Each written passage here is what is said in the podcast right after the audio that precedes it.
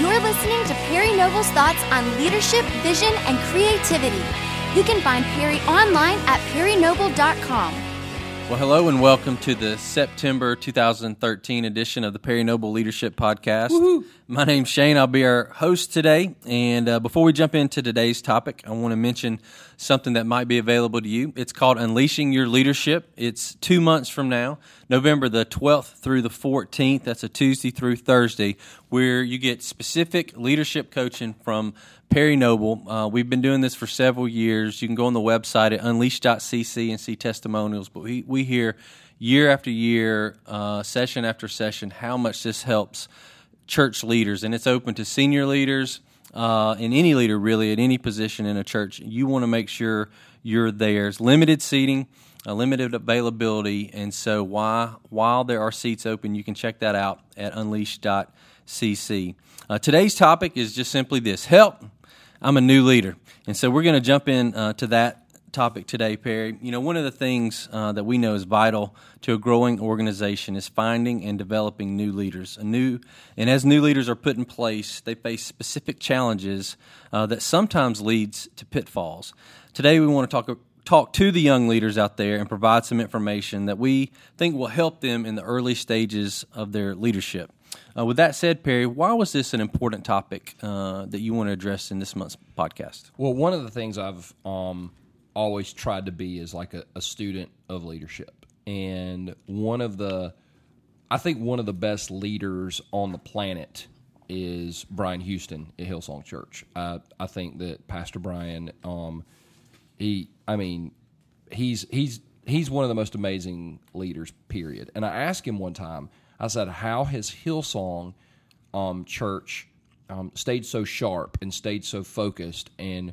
for over 25 years now because the, the, the myth that exists in church world is you get momentum for a little while and you enjoy it, then it goes away. But for 25 years, Hillsong's been growing, um, and the last I checked, those guys aren't hurting at all. I mean, there's a Hillsong. I mean, they got a Hillsong. They'll have a Hillsong on the moon before we know it. I mean, they've got conferences. I mean, they got um, well, they have conferences, but they have churches all over the world. And and I remember Brian said, and I'm not even going to try to do his voice because he's got one of the coolest voices in the world. Um, but he said, uh, "We hire young on purpose." And I never will forget that because at the time I was young, but now I'm kind of like the old man on staff. And I was like, oh my gosh, we got to do that. We got to hire young leaders. But there's some similarities between young leaders and new leaders. I mean, you might be 50, 60 years old and you just inherit a leadership position. So we began to notice some challenges among new leaders, not just young leaders, a lot of young leaders, but new leaders. And we said, hey, we need to dive in this month and really deal with this topic. I love that. Um, before we get into some specific ideas uh, for new or young leaders, what would you tell our more seasoned listeners uh, is key to identifying new leaders? Two things influence and grit. Influence and grit. Um, leadership is influence, is what John Maxwell says. Um, people that are able to influence people are leaders, whether they have the title or not. The most influential person is the leader. Um, second is grit. You got to look for that person that has determination.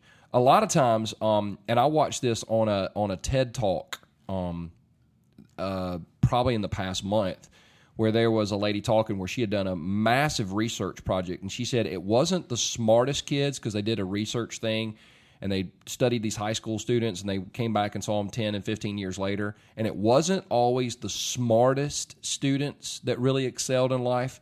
It was the students that were willing to work the hardest.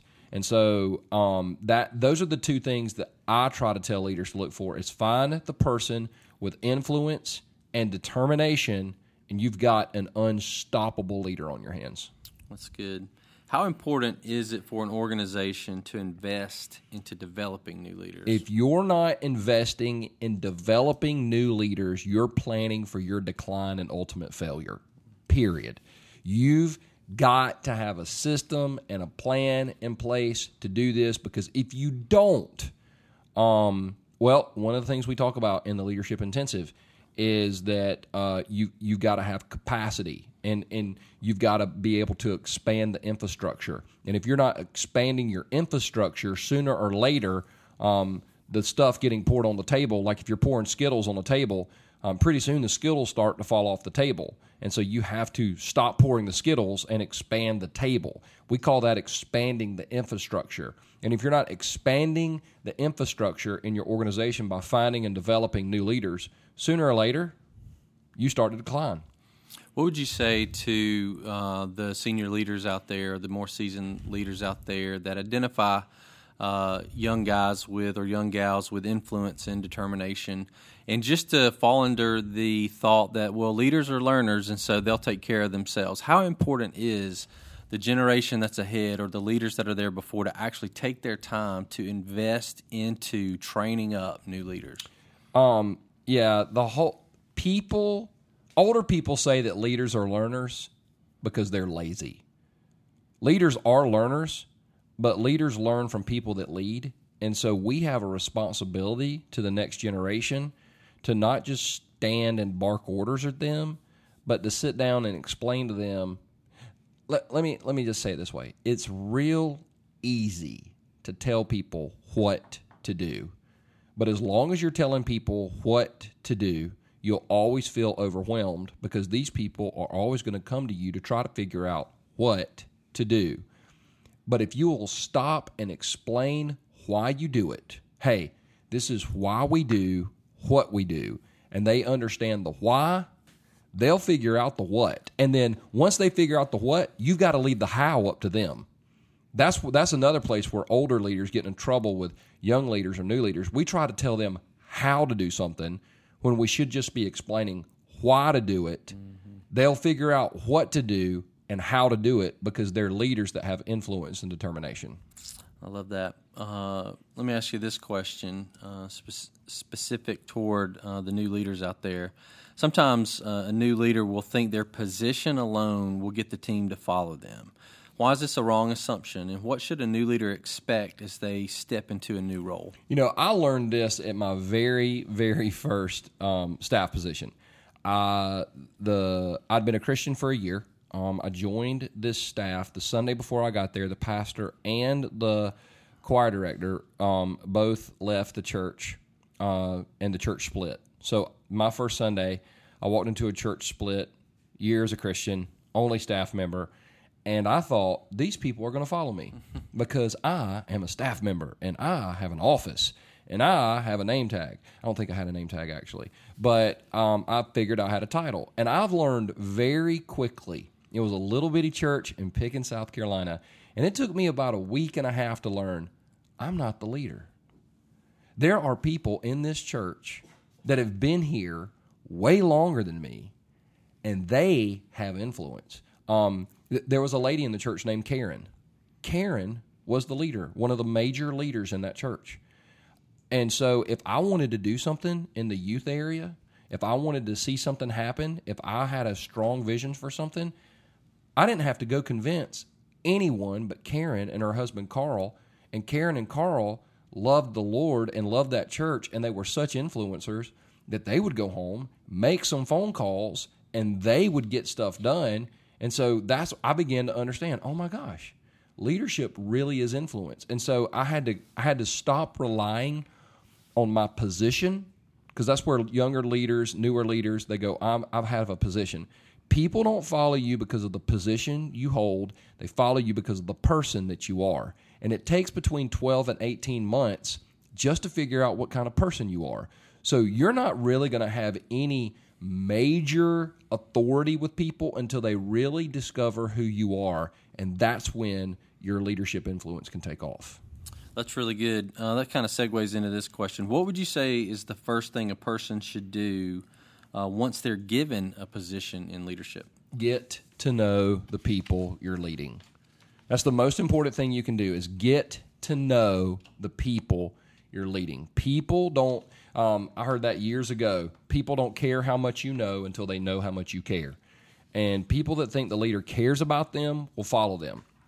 I think one of the things, I mean, I've seen this done. Gosh, I've done this. You get a leadership position, you go in, you call a meeting, you get all the people, and you tell them about all the changes, and you try to rally the troops. And most people are like, are they're sitting there in their head going blah blah blah because they've heard it all before. Um, but if you sit down and get to know people and you actually care about people, you will lead them. Because let me back off a little bit more. Find out what their desires are. Find out what their heart is.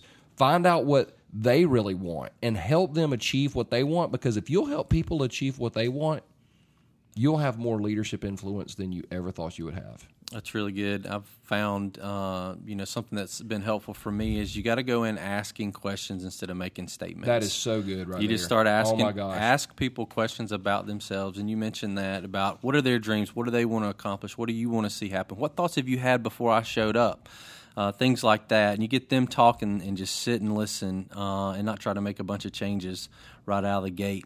Uh, with that, Perry, let me ask you this: What are some specific things a young leader can do to get buy-in from their team? Um, I, I, I keep going back to this, but this is so essential. They need to know that you're going to listen to them. They need to know that you're willing to learn from them, and they need to know that you care about them. Um, it it goes back to taking care of people. One of the things that that I, I think one of the mistakes I made as a new leader, oftentimes, is I thought it was my job to make declarations and lead the charge and come up with the vision. And I'm Moses on top of the mountain coming down with the Ten Commandments and not understanding that, man, God has put people in, in, in my organization, whether I was in a small little church and I had a youth committee or now at NewSpring where we've got, you know, eight campuses, it's still my job um, to care way more about people. This this this is this is this is where it goes. It's my job to care more about people than honestly I care about myself. A leader doesn't do what's good for them and watch the people suffer.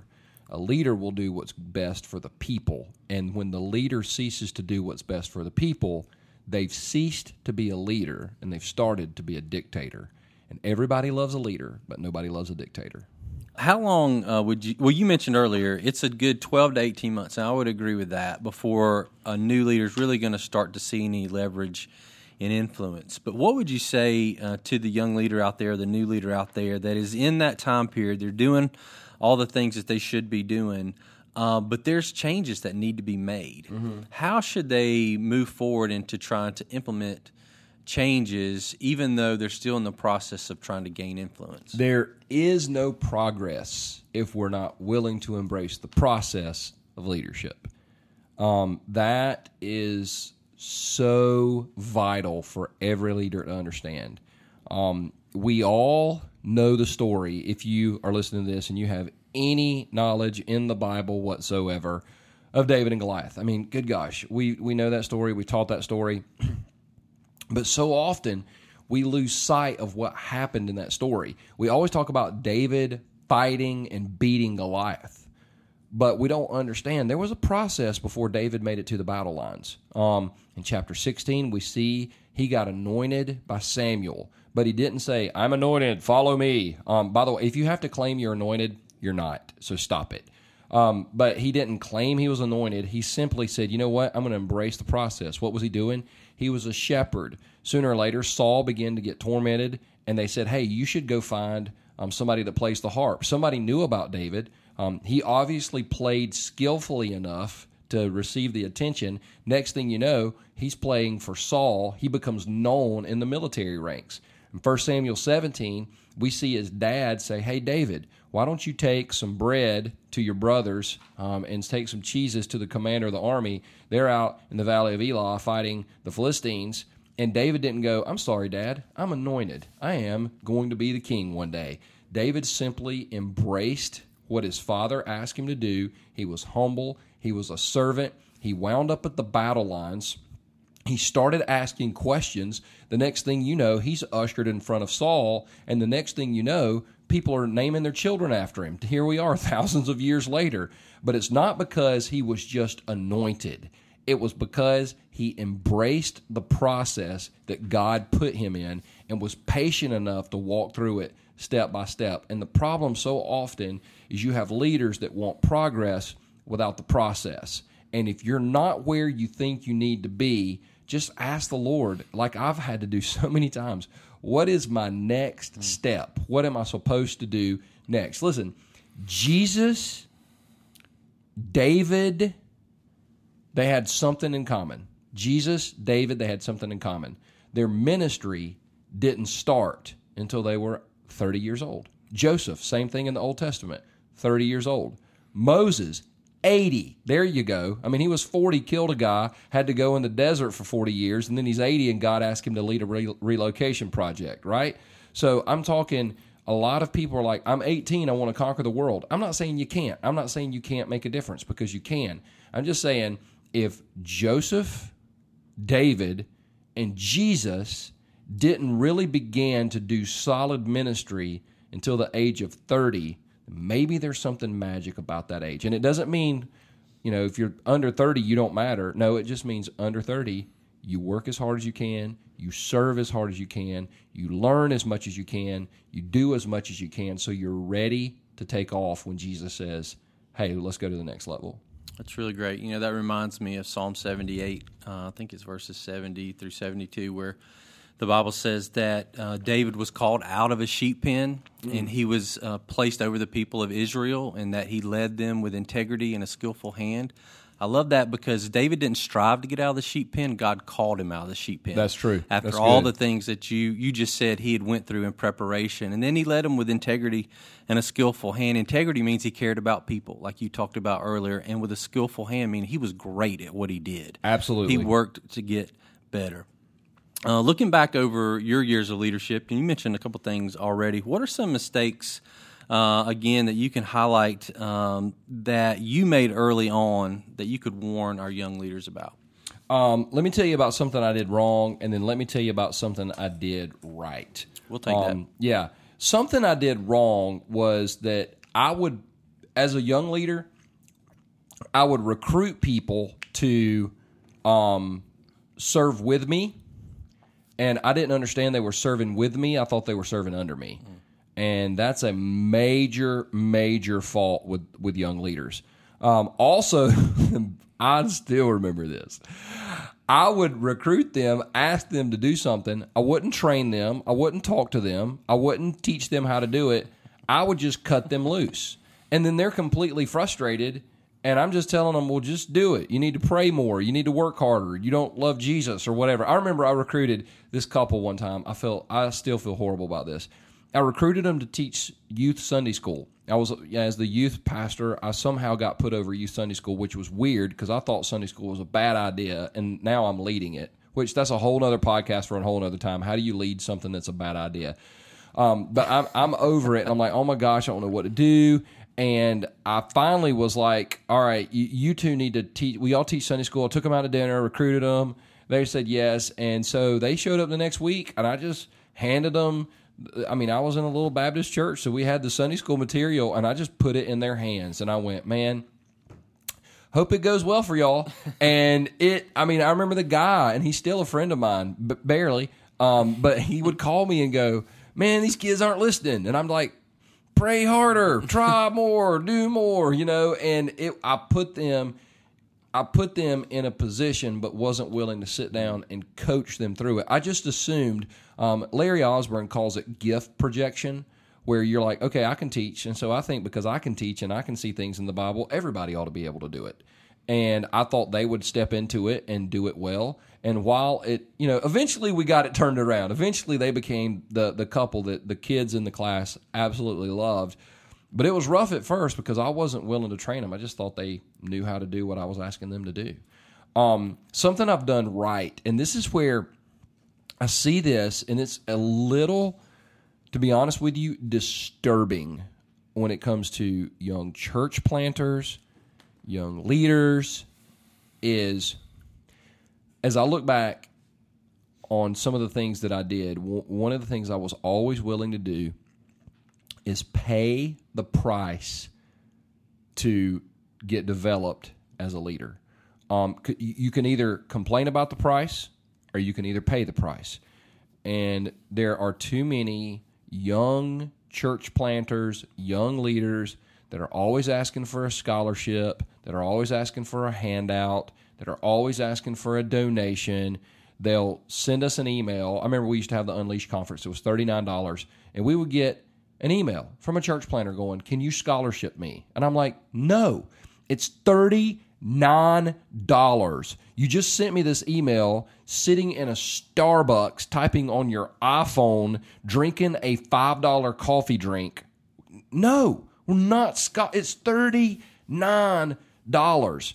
And so I remember um, being a youth pastor in my first church and finding a youth conference, and it cost fifty dollars to go to this youth conference, and going to the deacons and saying, "Well, y'all send me to this, and if you're not going to send me to this, I'm going to go and I'll find fifty dollars. I didn't have fifty dollars, but I'll go." And I remember they sent me to that conference, and I remember um, buying books on leadership. I remember Shane, one of the most important decisions I ever made. 1996 was the first time I'd ever heard John Maxwell preach or teach or whatever, and he taught on leadership. I'd never heard anybody talk about leadership, and I had to make a decision that day. John Maxwell used to have this thing he called the INJOY Life Club. And the INJOY Life Club put out a leadership tape, a tape, not a CD, yes, a cassette tape every month. And they would mail you a tape with the outline and some little sticky notes, and it was $10 a month, 120 a year. At the time, I was making $16,000 a year. That was my full time salary. My first job was 16 grand a year. Um, no insurance, no benefits, no anything. Just that's it. So 120 bucks to me was like a major, and I didn't go up to the table and say, "Do y'all have a scholarship for young starving youth pastors or whatever?" I remember making the decision that day at the table. I'm going to invest in this, and I would get a monthly leadership tape, and I would listen to it. I would grow. I would learn.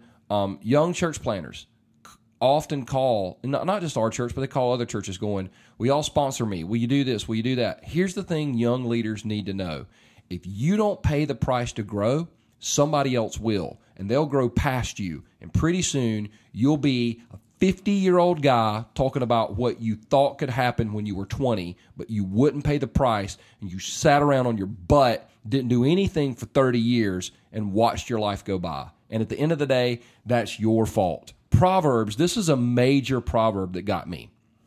Proverbs chapter 4, verse 7 says, The beginning of wisdom is this. Get wisdom, though it cost all you have, get understanding. Get Hello. I mean, you've, you've got to do what you got to do. And so, with that, let me just kind of go ahead and plug the fact that we have Unleashing Your Leadership coming up in a couple months. And people have said it's $850. Why is it so expensive? Let me tell you why it's expensive. You're paying for the commitment, period. So if you want to come to that, that's great. Hey, if you don't want to come to that, there are other great, great, great things out there. Tony Morgan at TonyMorganLive.com has a great coaching network. Um, you can go to conferences. You can go to Catalyst. You can go to. I mean, there, there's a there's a conference every week. Um, and and that's the other thing. Don't become a conference junkie. Oh my gosh, just go to one, figure out how to do it. There's the leadership. Um, the, the Willow Creek does the leadership thing every year. It's probably one of the best things. Um, read, I mean, read uh, "Growing Leaders Serve" or uh, .org by Mark Miller. That every blog every day. day. GrowingLeadersServe.org by Mark Miller is absolutely Or actually, awesome. maybe it's Great Leaders Great Leaders Serve.org. Mark Miller is somebody's researching that right now, figuring it out. I'm have, sure they I'm, are. I'm pretty sure it's Great Leaders Serve. Great Leaders Serve. If not, we're going to buy Growing leader Serve right now, and somebody buy that website. That's amazing. I love that. But I, I, I, Shane, I don't want to beat a dead horse on this. I'm just saying if you're, I mean, I, I remember being a young leader and paying 20 bucks for a book and some of my friends going, Well, I would never pay $20 for a book. And here I am several years back, looking back at them going, uh, Yeah. And, and look, it was a good investment. It, it was a great investment. It was a great leader serve. There we go. There we go. Thank you, Lindsay. Lindsay found it for us. And it's, hey, seriously, it's awesome. Yeah, great really practical is. wisdom. Uh, and of course, listen to Andy Stanley's Leadership Podcast every month. Andy Stanley's Leadership Podcast is the best leadership podcast out there. Yeah, you should period. turn this one off and listen to that one. What? Hey, listen, we're just we're, we're I thought about doing a podcast one month calling what Andy said, and yeah. just you know, seriously, leadership. But those books, things are free. Yes. So you have no excuse. Yeah, exactly. Free. Oh my gosh. yeah, go for it. It just takes time and energy. Well, with that, uh, Perry, uh, we're going to sign off for this month. Man, uh, that last uh, few minutes was worth a lot of money. If you want more than that, don't miss Unleashing Your Leadership in November. Uh, at un- un- all the information you need to sign up, unleash.cc. And we do those a couple times a year too, so you can get Yep. in on, on one of those coming up. Uh, so we're going to sign off, and we will see you next month.